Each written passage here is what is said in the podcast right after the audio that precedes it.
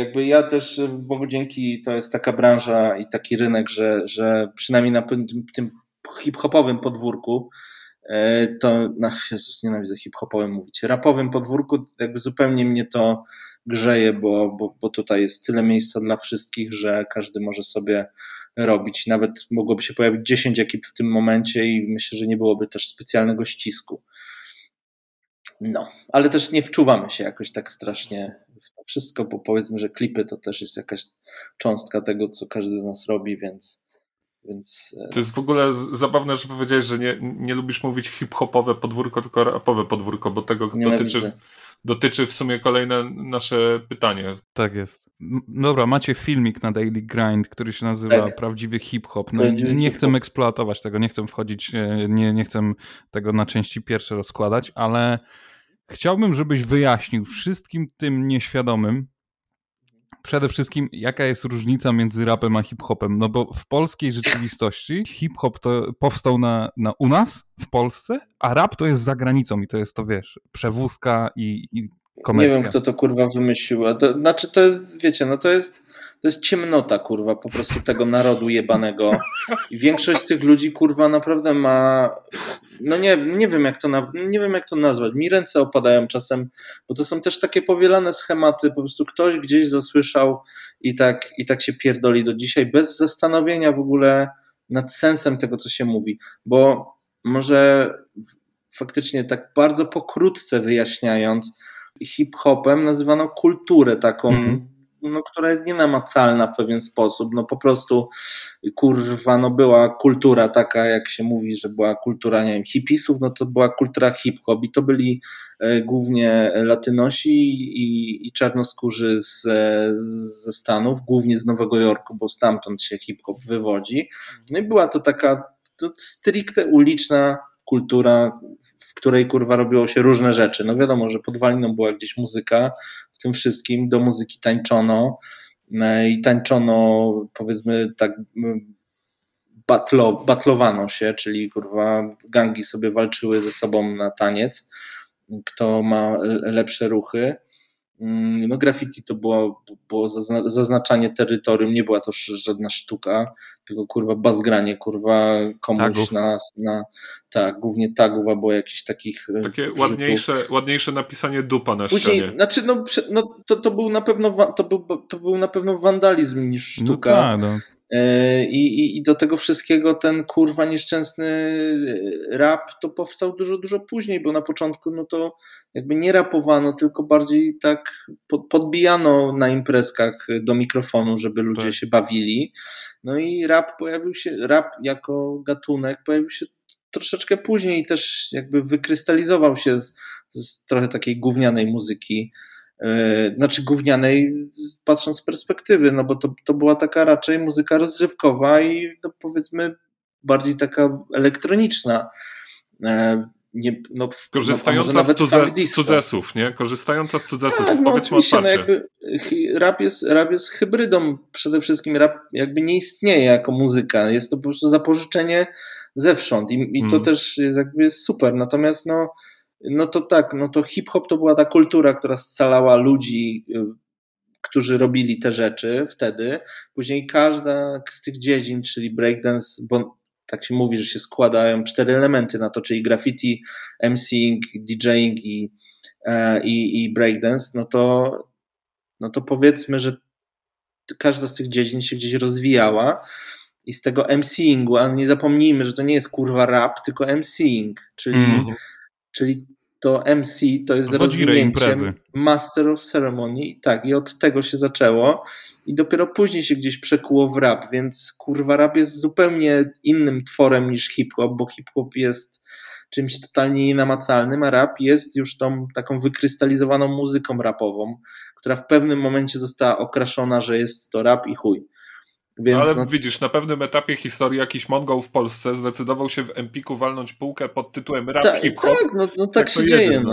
No tak się, znaczy wiecie, to znaczy ja w tym wszystkim też gdzieś rozumiem tą taką niegroźną, to takie niegroźne przeinaczanie tego i nazywanie rapu hip-hopem, bo jakby potocznie ja też bardzo często mówię muzyka hip-hop, jakby, bo to nie jest jeszcze jakiś taki straszny ból, bo no, po prostu, no, bo jest to muzyka, powiedzmy, wywodząca się z hip-hopu. I tak potocznie się mówi, no, czego słuchasz, słucham hip-hopu, kurwa, czy słucham rapu. Jeden chuj, no, jakby ja się nigdy nie przypierdalam, natomiast... No to też niektórym łatwiej wyjaśnić za pomocą tego słowa, nie ukrywajmy. No tak, natomiast, no, ale jak ja widzę, że jest coś, kurwa, jest hip-hop łamany przez rap, no to się pytam, jakby, dlaczego, nie? Jakby 20-30 lat minęło i jakby, no nie, no, ale to jest tylko w Polsce. Ale to świadczy o kim? To znaczy, rozumiem, że to koncerny podłapały. No i tutaj wzięliśmy na tapet Empik, tak? No i oni wykorzystują głupotę znaczy, słuchacza. Ja tak tylko no walnąłem, ale to wszędzie, no gdzie nie pójdziesz do jakiegokolwiek sklepu muzycznego, tak masz takie półki, nie? To znaczy, to wiadomo, że to jest już takie trochę przypierdalanie się z mojej strony, ale po prostu ten hip-hop, wydaje mi się, że nawet ta, nazwijmy to, muzyka hip-hopowa, czyli ten taki bardziej rap, który był taki bardziej hip-hopowy, czyli był taki, kurczę, no nie wiem jak to określić, no ten taki bardziej klasyczny, no to powiedzmy, że to naprawdę było wtedy, czyli te lata 80., 90., bo później jak już wiadomo, że później powstały po prostu przeróżne podgatunki rapu i no już jakby nie mogę powiedzieć, że hip-hop, kurwa, że na przykład Tupac robił hip-hop, no nie powiem, że Tupac na początku może okej, ale już te późniejsze jego rzeczy, no to jakby nie miało za dużo wspólnego z kulturą, dlatego, tak jak mówię, to jest trochę przypierdalanie się, bo to jest dla mnie kwestia taka, no nie, jakby twój rap nie brzmi jak hip-hop, twój rap brzmi jak kurwa jebany rap, a nie hip-hop. I na przykład ja nie mogę dzisiaj powiedzieć, że nie wiem, jakiś najprostszy przykład Iggy, Oki, ci młodzi, tacy Żabson. Ja nie powiem, że Żabson robi hip-hop. Chuja robi nie hip-hop, robi rap. Jakby nie mogę tego dzisiaj w ten sposób nazwać, bo mnie aż boli język, jak mam powiedzieć, że Żabson robi no dobra, hip-hop. Oczywiście, ale i tak nadal Żabson jest w kategorii w Empiku rap hip-hop, tak? Rap slash hip-hop. No jest rap hip-hop, a na Spotify jest kurwa polski trap. No i to też jest kolejna wykolejna, no właśnie. To tak samo Gruby Bielski jest w kategorii rap hip-hop w Empiku, chociaż pyta się, co to ten rap, nie? W swoim kawałku. No tak, no już nie dojdziemy do tego. Jak bardzo polecam ten filmik od nas. Jest w ogóle bez wazeliny. Wszystkim polecamy.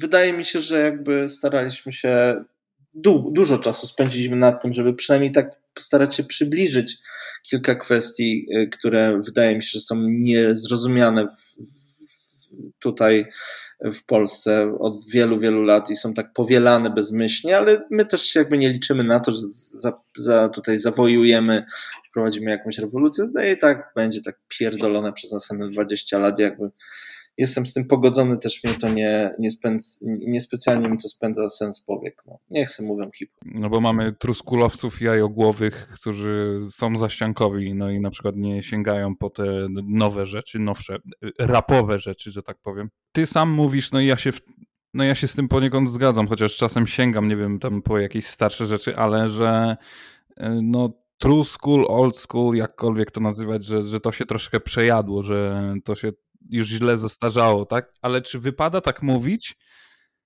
Jak to się ma w odniesieniu do hip-hopu właśnie i do tych nowych, do tego nowego rzutu słuchaczy, którzy kompletnie nie odróżniają jednego od drugiego i nic nie wiedzą, nie? O tej całej reszcie, że tak powiem. Kwestia, moim zdaniem, to nie jest kwestia tego, czy coś jest stare i wypada tego słuchać, albo czy jest fajne w porównaniu ze starym. No jakby w ogóle bym tego nie porównywał, bo rap generalnie ewoluuje cały czas i faktycznie mamy takie czasy, że to bardzo przyspieszyło i ja zawsze powtarzam wszystkim, że to nie jest kwestia tego, że coś kiedyś było lepsze, a teraz jest gorsze. Jeżeli uważasz, że kiedyś rap był lepszy, a teraz jest gorszy, to znaczy, że jesteś zjebany.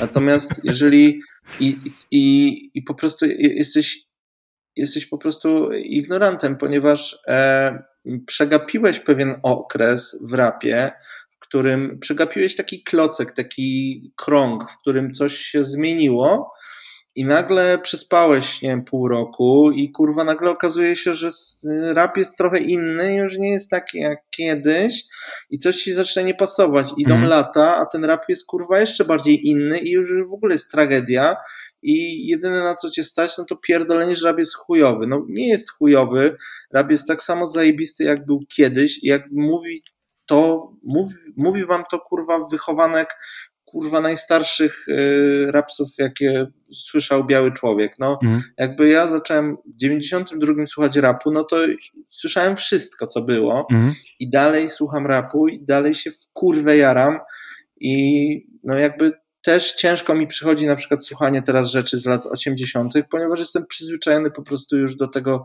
nowego tempa. Uważam, że nowi artyści cały czas tworzą coś kurwa tak ciekawego i tak niesamowicie wciągającego, pochłaniającego mnie bez reszty, że no kurwa, ja po prostu leżę na ziemi i daję się głaskać po brzuchu i nie mam z tym problemów, a naprawdę mam sentyment do starych rzeczy i to były naprawdę piękne czasy, aczkolwiek złapałem się na tym, że bardzo często czuję, że to po prostu było związane tylko i wyłącznie z moim magicznym okresem dojrzewania, w którym muzyka mi towarzyszyła tu, wtedy, tam, sram.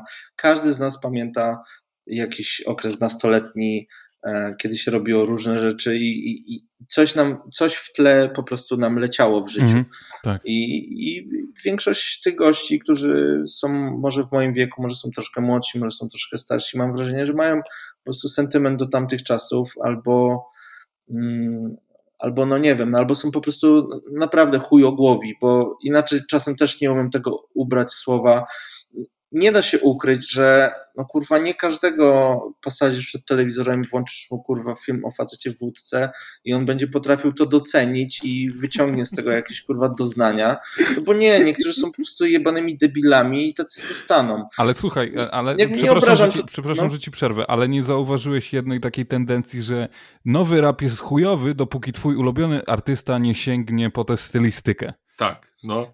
Trochę tak, z jednej strony ja widzę, że tutaj są takie przełamania, wiecie, jakby niektórym to trochę więcej zajmuje czasu, żeby do tego jakby dojrzeć, że można tego słuchać, bo był taki moment przełomowy w polskim rapie, mam wrażenie, że weszło bardzo dużo nowych rzeczy, pojawiła się nowa młoda fala, która zalała kurwa polski rynek i starzy raperzy w Polsce, głównie z tych uważam nurtów ulicznych, no jakby nie wiedzieli, co się do końca stanęło i tam było straszne oburzenie i straszna jakaś próba blokowania tego. To nie jest hip-hop, tak było. To nie jest hip-hop, tak. No jakby ja sobie zdaję sprawę z tego, że to jest inne od tego, do czego oni byli przyzwyczajeni, ale to wcale nie świadczy o tym, że to jest gorsze. Ponieważ są dwie proste kwestie. Wtedy i dzisiaj robiono chujową muzykę i zajebistą muzykę. I dzisiaj ja naprawdę jestem w stanie wyciągnąć wam w kurwę chujowego, bezwartościowego rapu i wyjebać go do kosza, bo po prostu się nie nadaje do niczego. Ale to też jest oczywiście kwestia subiektywna moja opinia. No ale koniec końców wspólnie jakoś możemy się umówić, że jakieś tam albumy są zwyczajnie do wyjebania, tak jak mówisz. No tak? Są, oczywiście, ale to też wiecie, no każdy słucha czegoś innego, nie wiem, no jakby pasuje mu co innego, przyjebać to, bo to już faktycznie wchodzimy w kwestię gustu, ale nie można absolutnie powiedzieć, że nowy rap jest jakiś zjebany, bo to też uważam, że wcale kurwa nie jest żadnym nowym rapem, bo nagle kurwa się nie skończył stary rap i zaczął nowy, tylko kurwa to wszystko trwa nieprzerwalnie i to jest naturalna droga ewolucji. Dla niektórych jest właśnie o tyle bolesna, że się w pewnym momencie kurwa położyli pod liściami, usnęli na pół roku i obudzili się i nagle się okazało, że kurwa jest Lil Baby, Gunna, kurwa Young Thug, Da Baby, Future i oni nie wiedzą, co się dzieje i zupełnie mnie to nie dziwi.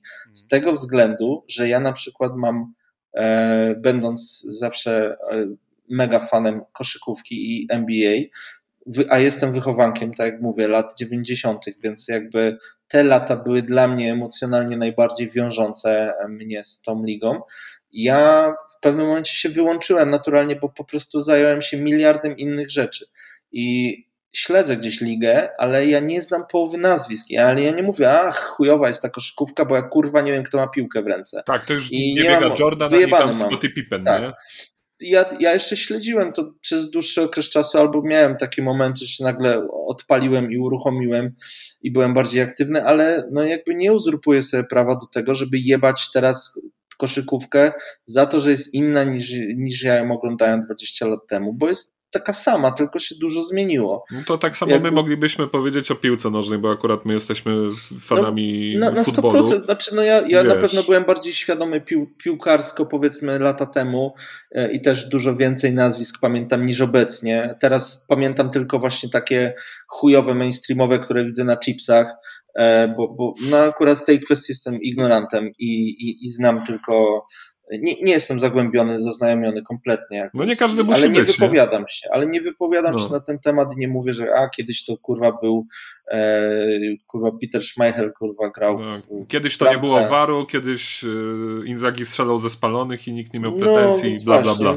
Zupełnie nie mam z tym problemów, dlatego też uważam, że w rapie po prostu jest straszne twardogłowie i jakby mam wrażenie, że nawet w Stanach jest to jakoś bardziej przeorane i niektórzy sobie bardziej potrafili z tym, lepiej sobie z tym poradzili, z tą starością swoją, ale... a są też tacy kurwa, którzy napierdalają po prostu bez oglądania się na innych i w Ameryce jest naprawdę sporo raperów starej daty, którzy dalej są zajebiści i jakby potrafią też zrobić numery z młodymi i są bardzo jakby w symbiozie. U nas też jest bardzo wielu takich artystów. W Stanach Zjednoczonych to też przemysł muzyczny inaczej w ogóle funkcjonuje. Tam jest cały czas ta świadomość, że trzeba iść do przodu, nie można stać w miejscu, bo stanie w miejscu to po prostu jest cofanie się, nie?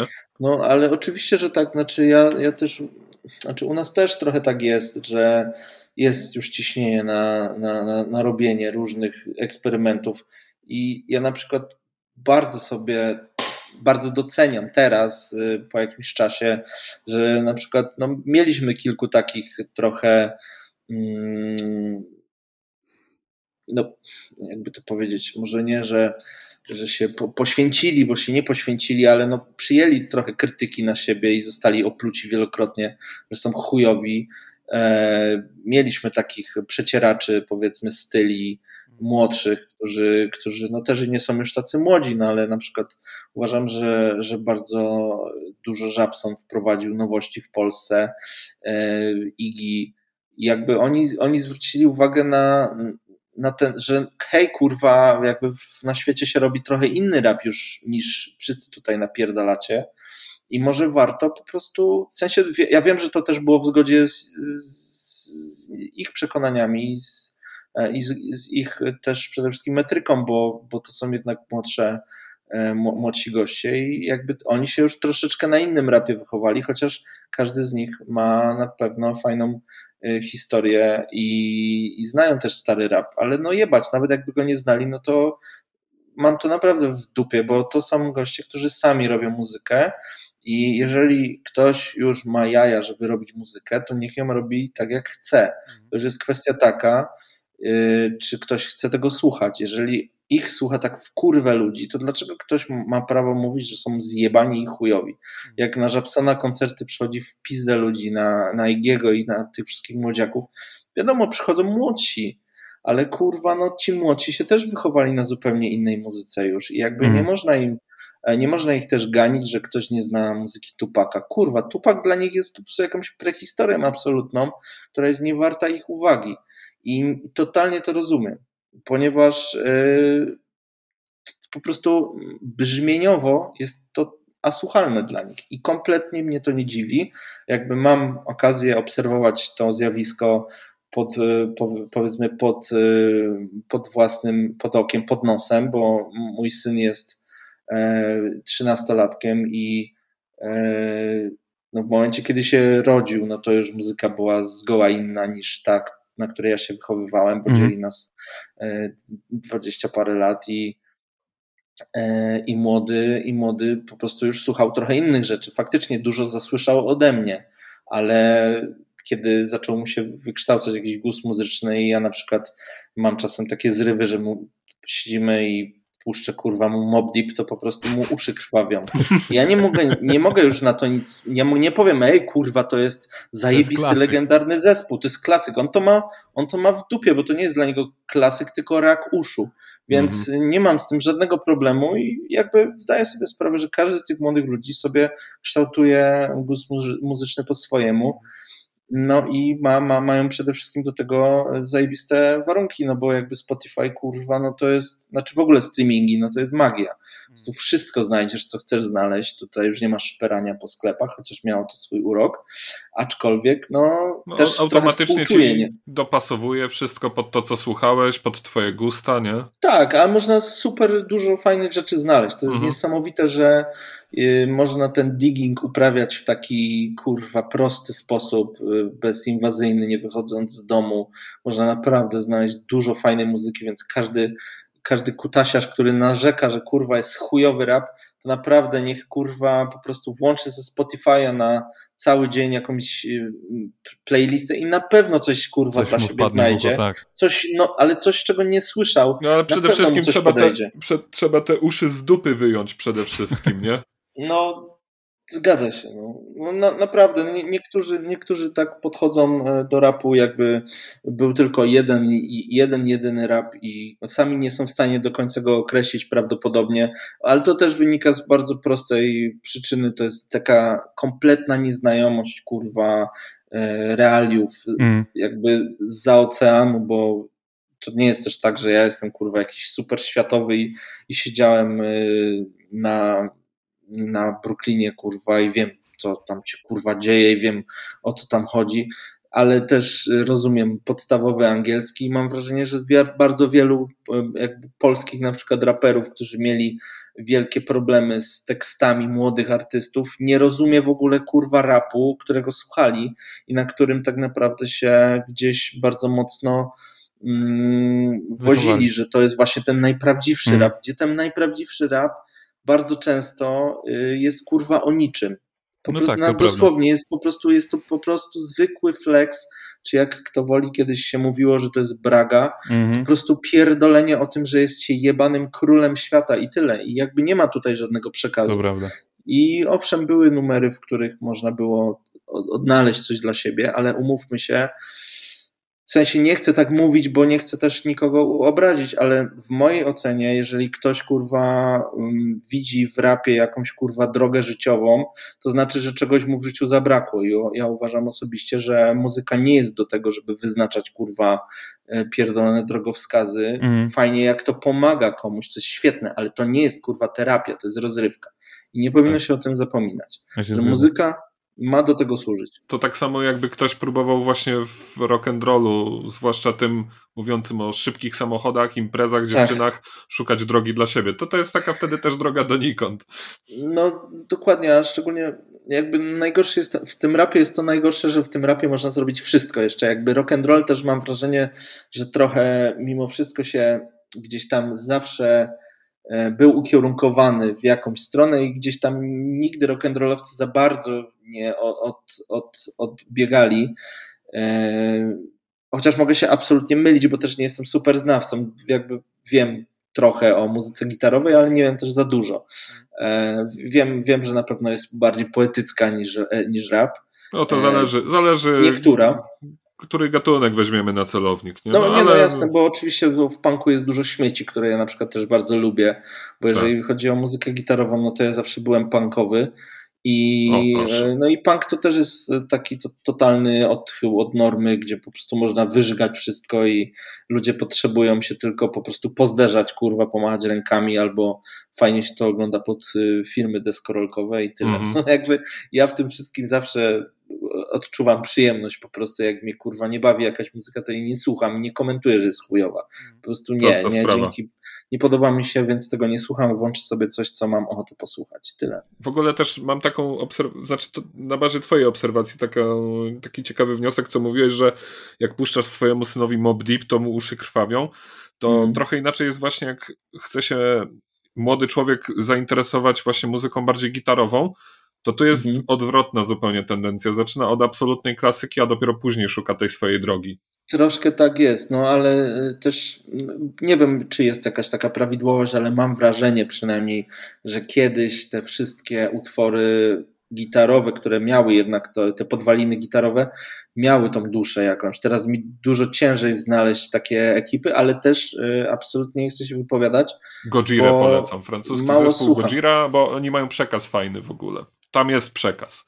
Mówisz mi francuski zespół i ja mam szukać tam przekazu. Ale nie, po angielsku napierdalają. Dobra, słuchaj, okay, po angielsku okay. I wiesz, to okay. Jest taki ekologiczny generalnie, ważny na czasie, okay. Nie? Mhm. Bez jakiegoś tam mocnego zaciągania, nie wiadomo w jakie ekstrema, chociaż oni są ekstremalnie, ale naprawdę, ich koncerty to jest właśnie rozdupiel. Okay. Jest cały koncert z dawnego Woodstocku, a dzisiaj Poland Rock Festival. Aha. U nich na kanale wstawiony i to jest po prostu magia, nie? Naprawdę polecam. Sobie z ciekawości. Polecam. Ciężkie jak cholera granie, ale naprawdę można docenić, nie?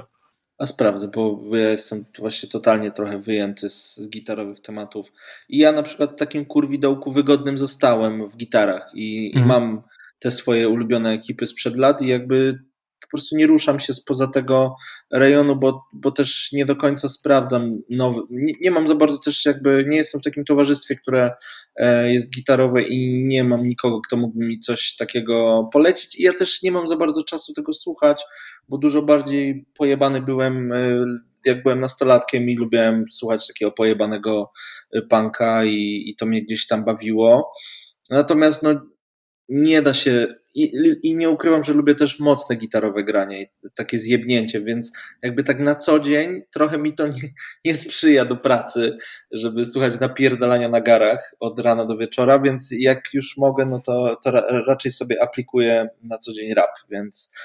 To jest właśnie też znak tego, z jakich czasów pochodzisz, nie? Bo większość hip-hopowców z tamtych lat 90. zaczynała właśnie typowo w muzyce punk rockowej, heavy metalowej. Pamiętam, jak oglądałem dokument o Moleście, nie? Jak Włody opowiadał o Napalm Dev. Wienia chyba widziałem nawet na koncercie Mad Ball, jak byłem kiedyś w Łodzi. Więc oni w ogóle dalej żyją tą muzą, to jest najlepsze. Bo to były tak naprawdę dwa najbardziej zbuntowane gatunki w tym dla tego pokolenia, powiedzmy połowa lat 70. i lata 80. i połowa 80. To był taki przekrój, gdzie najchętniej właśnie sięgano po muzykę gitarową, bo ona była taka najbardziej wyzwalająca i po muzykę rapową, która wtedy też była taka dosyć zbuntowana, bo później rap się przekształcił na milion sposobów i każdy w inną stronę i też można było, każdy mógł coś dla siebie znaleźć, ale wtedy też jakby to brzmienie było takie mocne i mimo wszystko, że te gatunki były różne, to były mimo wszystko podobne. I w ogóle też mam taki obrazek w głowie, to jest koncert Ice-T chyba, albo Body Count, już nie pamiętam, czy to był Ice-T solowo. Count, Nie wiem, czy to był solowo właśnie Ice-T, czy Body Count, nie? Z Rychem? Tak, z Rychem, Peją. To było Body Count tak, razem. Aha, okej. I wtedy było pełno długowłosych ludzi, ale tak widać tam na scenie, nie? Ale kurczę, wtedy można powiedzieć, że zaczął się ten boom taki, nie? Na ten gatunek, że można inaczej robić. No tak. To był wtedy, ja nie wiem, czy było coś takiego drugiego jak Body Count. Pewnie było, ale wtedy to było ciekawe też, że to był jakby jeden z bardzo niewielu zespołów, który się składał od początku do końca z czarnoskórych teraz tam artystów, jest jeden biały chłop, chyba w składzie, z tego co kojarzę. To ciekawe, ale oni się też strasznie jakby pozmieniali, myślę, że jakby na przykład nic, tak właśnie z sentymentu sobie sprawdzę czasem coś jak zobaczę, że coś wyszło, jakby nie kupuje mnie to w ogóle. I też zdaję sobie sprawę z tego, że to wcale nie musi być chujowe, tylko ja pamiętam pierwsze 3 płyty, w których byłem zakochany i przekatowałem je od początku do końca i wiem, że zawsze te 3 płyty zostaną w serduszku, a ciężko mi się przekonać do nowych rzeczy, bo tak jak mówię, nie odczuwam też potrzeby, żeby katować Body Count teraz. Dzisiejszy czas. Tak też jest z rapem. Fajnie w ogóle zacząłeś temat, który chciałem z tobą podjąć, czyli słuchanie rapu i w ogóle zostawanie w tej stylistyce. Chyba, nie wiem, już nie pamiętam podczas którego nagrania, ale coś mówiłeś o byciu w obiegu, byciu na bieżąco, że gdybyś nie słuchał na przykład pół roku czy roku rapu, to już byś się wyjebał z tego na amen. Oczywiście. I jest coś w tym, bo ja na przykład przez ponad rok nie słuchałem w ogóle rapu, bo w przejściowym takim momencie w swoim życiu, zanim kupiliśmy z narzeczoną chatę, musieliśmy mieszkać gdzieś tam na pokoju i jeden ze współlokatorów słuchał rapu i to słuchał dosłownie wszystkiego, czy dobrego, czy chujowego, i słuchał tego na z głośnika z telefonu w kuchni, gdzie dźwięk był po prostu tragiczny.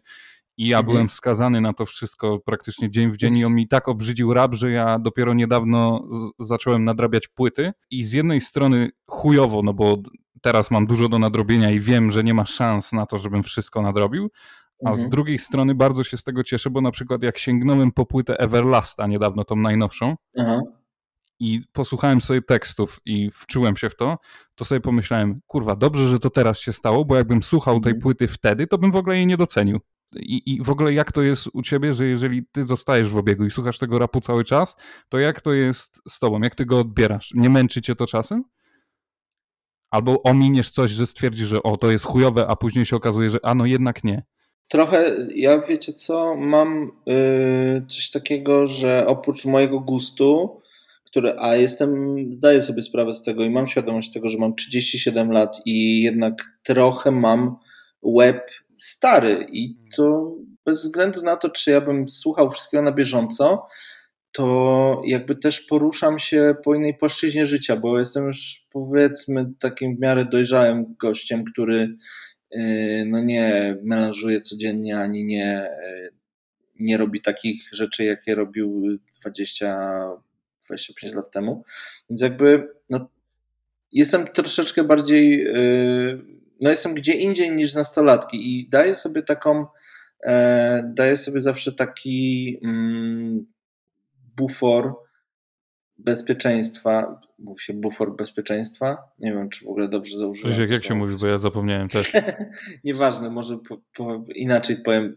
Zawsze staram się, mimo tego, że sam sobie słucham z muzyki, którą sobie gdzieś tam diguję, zawsze jestem chętny i otwarty na sugestie od strony tych właśnie młodych typów, z którymi mam kontakt, bo mam kontakt z młodymi artystami i czasem podpatruję, co słuchają, albo podpytam, albo ja czasem z głupa zapytam kogoś, mówię, weź mi poleć coś, czego nie słyszałem, bo na pewno nie słyszałem miliona rzeczy, ale wolę nie grzebać w gównie i nie szukać perełki, tylko wolę podpytać na przykład takiego Żabsona, żeby on, a wiem, że ma dobry głos, żeby mi po prostu od razu wrzucił coś, co warto posłuchać. Okay.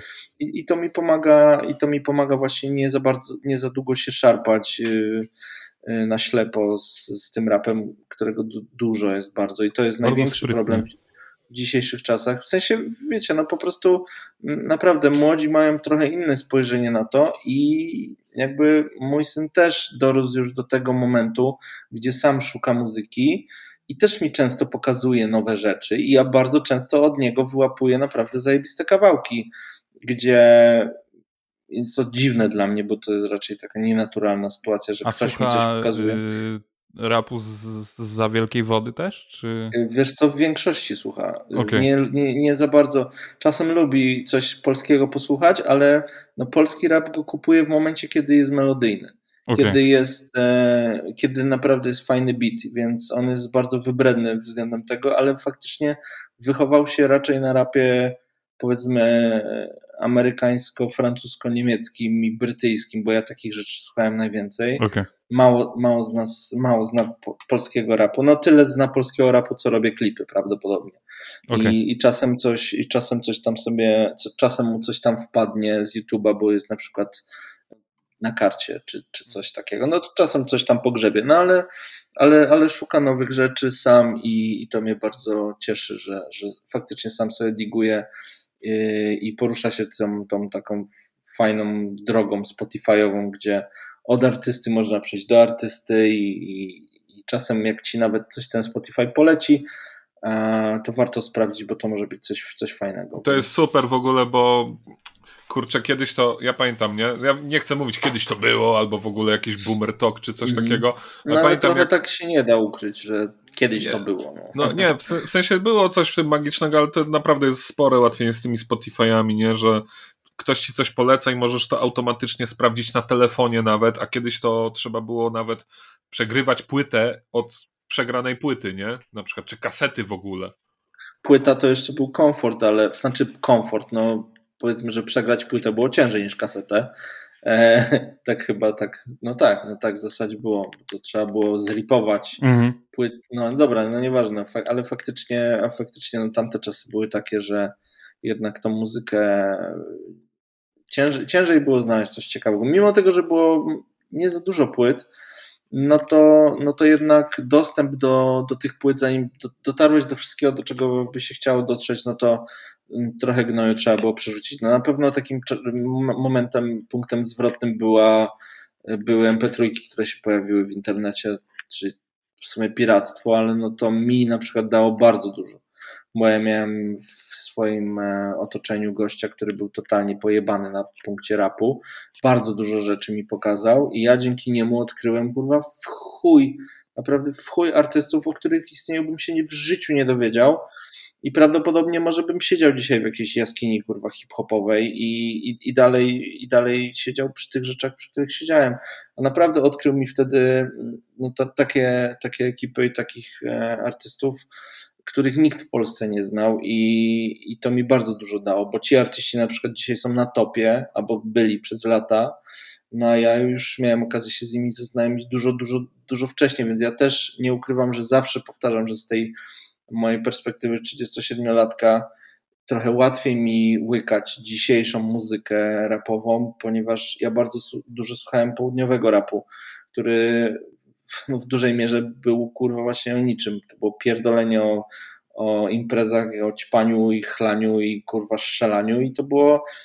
Ja nawet nie rozkminiałem tych tekstów, miałem to w dupie. Po prostu dla mnie się tego fajnie słuchało, a jakby muzycznie to było bardzo podobne do tego, co jest teraz. Cały teraz rap, który mamy do czynienia, przynajmniej większość tego rapu, to jest spuścizna południowego rapu z lat 2000 i jakby to też nie jest żadna tajemnica. Mhm. Więc nie wiem, jakie było pytanie. Ale...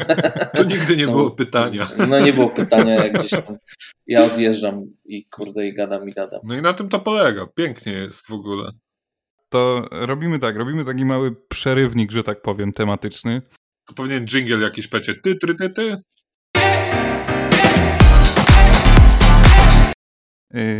W ogóle ja czekam, aż zrobicie taki troszeczkę większy format na Daily Grind poświęcony temu tematowi, a mianowicie zrobiłem mały quiz hip-hopolo dla ciebie.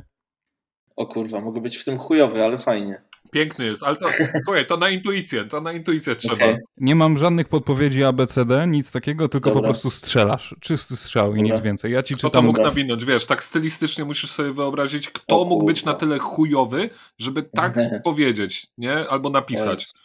Najgorzej będzie, jak wymienię jakiegoś takiego znanego rapera, który nie jest uznawany za chujowego, a ja mam go za chujowego rapera. To wytniemy. Słuchaj, wszystko jest do wycięcia. Także nie no, nic nie wycinamy. No. Zasady są takie, że ja czytam fragment tekstu, to nie brałem refrenów, tylko wersy. Dobra. I Dobra. Ty mówisz, czy to Dobrze. Jaki to jest zespół albo raper. Dobrze. Dobra, to tekst numer 1. Ja nie będę melorecytował, ja po prostu... Dobrze, spoko. Wtedy było fajnie, niczym się nie przejmowałem. Było źle, to nie płakałem, że jest dobrze, udawałem. Ale jak długo można? Nic nie mówić, jak masz doła. Problemy w domu z hajsem, podwórko i szkoła, spotkania na ławce i bezcelowe picie. Zastanów się nad tym, czy tak ma wyglądać życie? O kurwa. Powiem ci, właśnie obawiałem się tego, że teraz można by to podłożyć pod jakiegoś takiego rapera ulicznego, który ma na przykład całkiem sporo fejmu, bo... Słuchaj, nie, jesteśmy w tej stylistyce takiej, wiesz, wczesne 2000, nie? Hip-hopolo, nie? Kurde, więc... tam nie było za dużo tego gówna, ale no jakby jeżeli mam strzelać, to na przykład no strzelę tak dosyć na oślep, ale jakieś Mezo? Nie, niestety nie. Nie, jeszcze nie Mezo, ale będzie pewnie. Nie mogę ci powiedzieć. Dobra. Dobra. To... I nie powtarzają się artyści, dobrze. Więc 1.8L kiedyś było inaczej. Chciałem powiedzieć 1.8L, a pomyślałem sobie, że kurwa, chciałem powiedzieć 1.8L na początku, no ale dobra. Ale jaka w ogóle piękna Częstochowa w rymach, nie? To trzeba docenić. Tak, zgadza się. A w ogóle też taka ciekawostka, to się dowiedziałem niedawno, że na przykład jeden z członków 1.8L o pseudonimie jakże kurwa niesamowicie oryginalnym Siwy jest organizatorem nawet nie jednego, tylko takich dwóch naprawdę największych festiwali hip-hopowych w Polsce, na które są zapraszani kurwa czołowi reprezentanci polskiej sceny rapowej. Czy ci czołowi reprezentanci polskiej sceny mają świadomość tego, kto jest? Część ma świadomość, tak, bo mi to na przykład Tede powiedział. Okay. I jakby nie mają z tym, wiesz, żadnego problemu, no po prostu, no chuj, no. Po prostu kiedyś byłeś chujowym raperem, a teraz organizujesz koncert, jeżeli robisz to dobrze, no to chuj z tym, że byłeś chujowym raperem. Tak. No tak. Zapraszam dalej. Dobra, lecimy dalej. Tekst numer 2. Robiłem krok, ale odsuwałaś się. Proszę nie rób tak, wiesz jak to rani mnie. Taka zmiana o 180 stopni. Nie poznaję ciebie, klękam jak w samotni. Tłukę szkło, szukam proszków przeciw śmierci. Widzę nas i deszczowy październik. Na falochronie trzymając się za dłonie, jak Titanic, co i tak zatonie. Ja pierdolę. No to faktycznie jest wszystko taki rynsztok, którego prawdopodobnie nigdy nie słuchałem. Jezu, no nie wiem, ja teraz muszę powiedzieć, Mezo nie powiem, ale poczekajcie, bo najgorsze jest to, że ja nie za dużo kojarzę z tych takich raperów, może Funky Filon, ale to nie jest odpowiedź. To jest wszystko, wszystkich tych, których wziąłem, to są bardzo znane albo osoby, albo utwory, naprawdę znane utwory. To Mezo musi być. Nie. Werba. O Jezus, no widzisz, no właśnie. Dobra, to ja podpowiem, że Mezo, żeby nie było zbyt oczywiście, to nie wziąłem pod uwagę Meza. Nie wziąłem, no to ciekawe, no dobra. Mogę teraz ja kolejny tekst przeczytać? Tak, proszę cię bardzo. Zapraszam. Wchodzę do klubu, nie chcę dziś innych pań. Wchodzę tam z tą jedną wierną, która jest wszędzie tutaj na zewnątrz. Jak zawsze ze mną, jak trzymam kielon, mogę ją zabrać wszędzie. Do baru, na bal i wchodząc na backstage. Mogę rozmawiać z każdą, kiedy chcę, ale mam już tę najlepszą. Teraz wiem, że mógłbym spędzić z nią całą wieczność. Nie, no to znam w chuj, tylko że pytanie jest takie, czy to jest chujowy numer? Bo oczywiście jest to Nowator i Lerek. Tak jest. Ale ja uważam, że ten numer jest jednym kurwa z najlepszych numerów, jakie kurwa polski rap zrodził.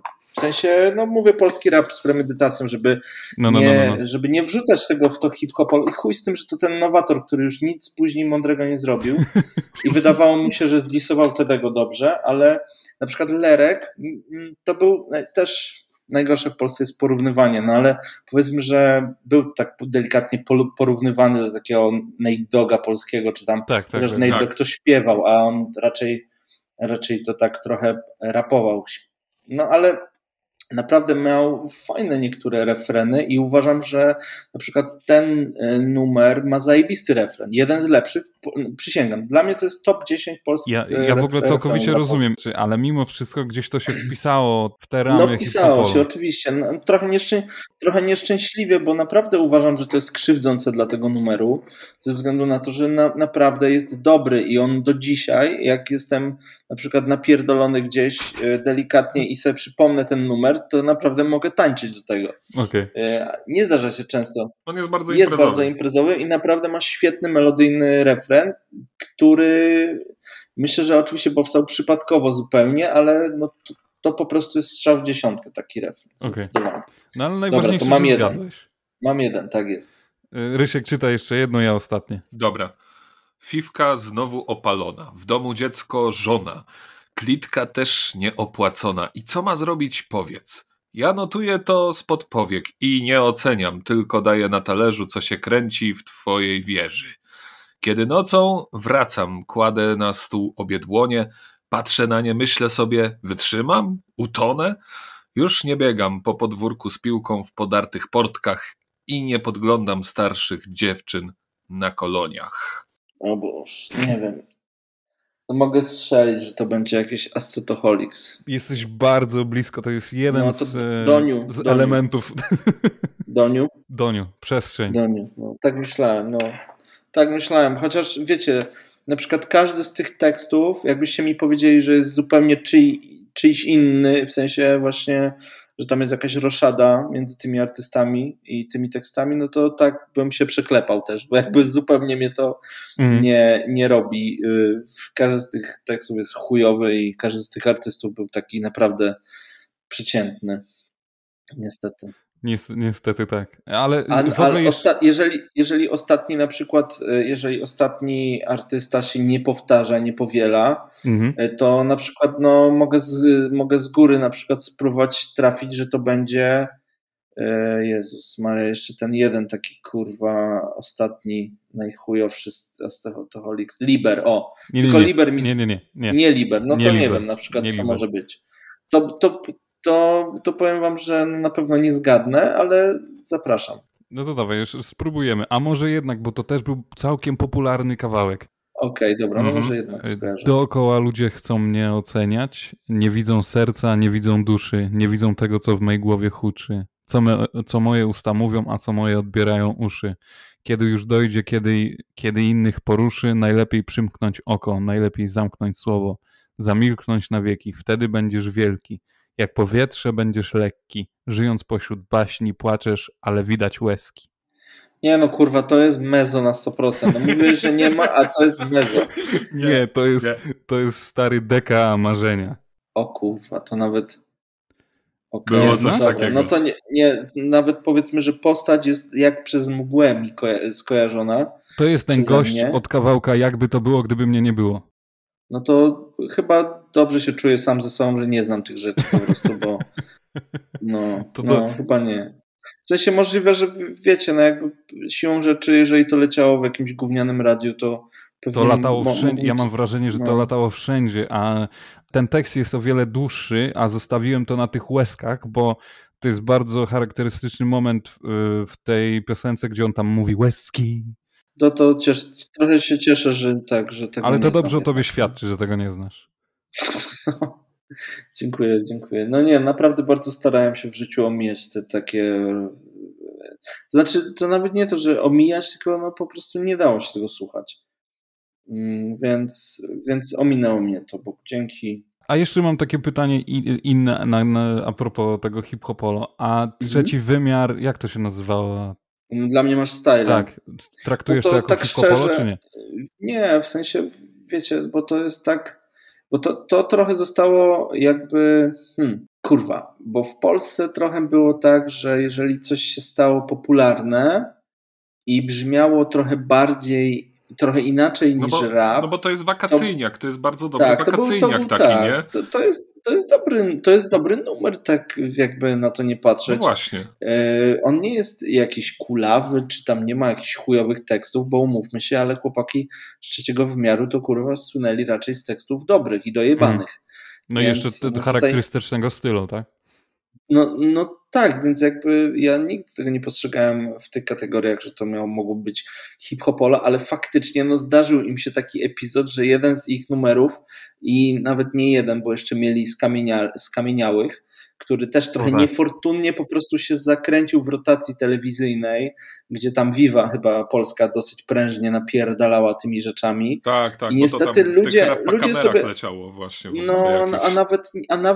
A nawet wszędzie to leciało i w radiu to leciało i to trochę wtedy, w tamtych czasach to trochę było trochę to była wielka tragedia dla tych artystów, bo trochę byli wrzucani, myślę, do worka właśnie z jakimś takim rapem kurwa mainstreamowym, czy tym, że się sprzedali, bo oni mogliby nawet tego nie chcieć, a to się po prostu działo, ale ludziom się coś podobało. Spójrzmy na Tupaca i California Love na przykład. Czy to nie jest podobny kaliber? W sensie ja nie mówię... Myślę, że trochę tak, ale wiecie, myślę, że w Stanach właśnie chodziło o to kurwa, żeby odnieść sukces i najebać jak najwięcej kapusty i bardzo wiele, znaczy... 3/4 społeczeństwa rapowego, a myślę, że dużo więcej takiego polskiego polskich odbiorców rapowych z każdego rocznika, to nawet nie ma kurwa pojęcia, że każdy z tych raperów, kiedy tylko gdzieś tam wykazywał jakieś zalążki, czy tam był potencjalnie fajny i że mogłoby coś z niego być, to od razu był kupowany przez wytwórnie, od razu miał kurwa pieniądze, od razu miał budżet na klipy, od razu miał budżet na... To nie było tak, że to byli męczennicy kurwa getta, którzy się po prostu swoją muzyką przebijali, chuja. Ich kupowały duże wytwórnie od samego początku w latach 90. i wszyscy ci wielcy zrobili karierę właśnie na kanwie jakby gigantów fonograficznych. Nikt tam kurwa nie cierpiał za jakieś marne pieniądze. Tam od razu były miliony. Znaczy może nie dla każdego oczywiście, aczkolwiek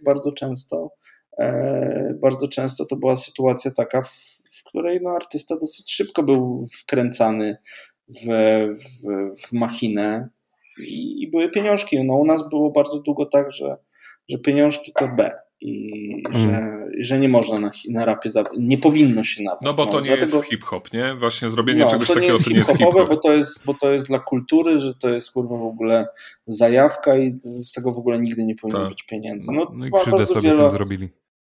Bardzo wiele, no oczywiście, że tak. Jakby wielu z nich było trochę niewolnikami własnych postulatów takich młodzieżowych, idiotycznych. I trochę później było głupio przytulić banknot za to czy za tamto, bo się krzywo patrzyli, a właśnie o to chodziło, no bo chodziło o to, żeby kurwa rozjebać bank i żyć z muzyki, a nie kurwa. No tylko, że faktycznie u nas jakby, wiecie, u nas był ten problem, że tak jak w tym filmie o Moleście dokumentalnym było to świetnie zobrazowane, gdzie wypowiadał się gość, który pracował wtedy w Majorsie. Jakby kurwa oni nie wiedzieli w ogóle co się dzieje, nie? W sensie Polacy byli kurwa mentalnie disco polo dalej i ewentualnie w Lady Punk i Jam i Budka Suflera i kurwa zespół pod budą. No i kurwa taka była mentalność ludzi, którzy zarządzali dużymi majorsami w Polsce i jakby nie rozumieli w ogóle młodych artystów rapowych i nie byli w stanie im pomóc, bo kurwa sami byli tak niedojebani, że jakby no co można było zrobić z takim tworem. No mało kto to czuł w ogóle, mało kto sięgał po to. Nikt tego nie czuł i nie za bardzo była opcja, żeby takim młodym ludziom doradzić cokolwiek, więc jakby no, polski rap był bardzo długo ignorowany przez ludzi, którzy mieli pieniądze. No Liroy się tylko przebił tak naprawdę i zrobił karierę, no ale no, wydaje mi się, że gdyby za Liroyem poszło przynajmniej 10 artystów, to bylibyśmy 10-15 lat do przodu, jeżeli chodzi o rozwój polskiego rapu, bo w Niemczech i we Francji było bardzo podobnie jak w Stanach. Tam bardzo szybko się zorientowali, kurwa, właściciele, dyrektorzy majorsów, że na rapie są pieniądze. Bo tak, że ludzie chcą na koncerty pójść, chcą tego słuchać. I... No, chociaż wiecie, to też niestety były uwarunkowania nasze tutaj, powiedzmy geograficzne, jesteśmy w takim trochę chujowym punkcie, znaczy w chujowym, no chujowym jak chujowym, no jednak tutaj jest społeczeństwo białe i w Polsce dalej i było na pewno w latach 90., a we Francji jednak i w Niemczech to już dawno pomieszane i dlatego troszeczkę łatwiej było im się przebić z rapem, bo jednak tych czarnoskórych odbiorców i samych czarnoskórych wykonawców było dużo więcej. No u nas jednak jak biały się zabierał za rapowanie, to zawsze wyglądało to trochę komicznie i też no po prostu jakby nie wiem, tak naturalnie to nie współgrało z tymi chłopakami. Oni tak bardzo próbowali odtworzyć to, co słyszeli, ale nie było w tym za grosz jakby ich.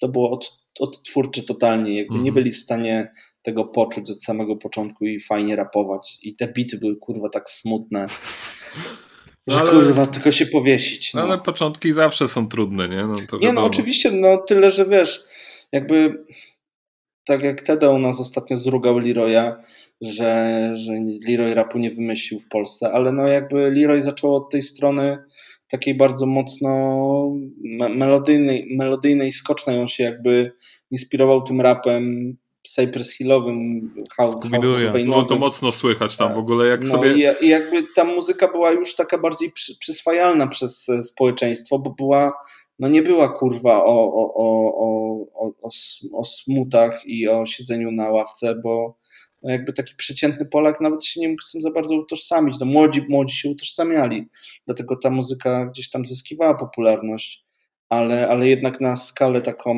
ogólnopolską, no to nie miał szans się przebić. Ja i tak jestem zdania jak wielu starych pierdzieli, że Kazik był pierwszy w Polsce. Kurwa, ja w ogóle tak nie uważam właśnie. Mi się wydaje, że to jest jakaś nadinterpretacja. Może.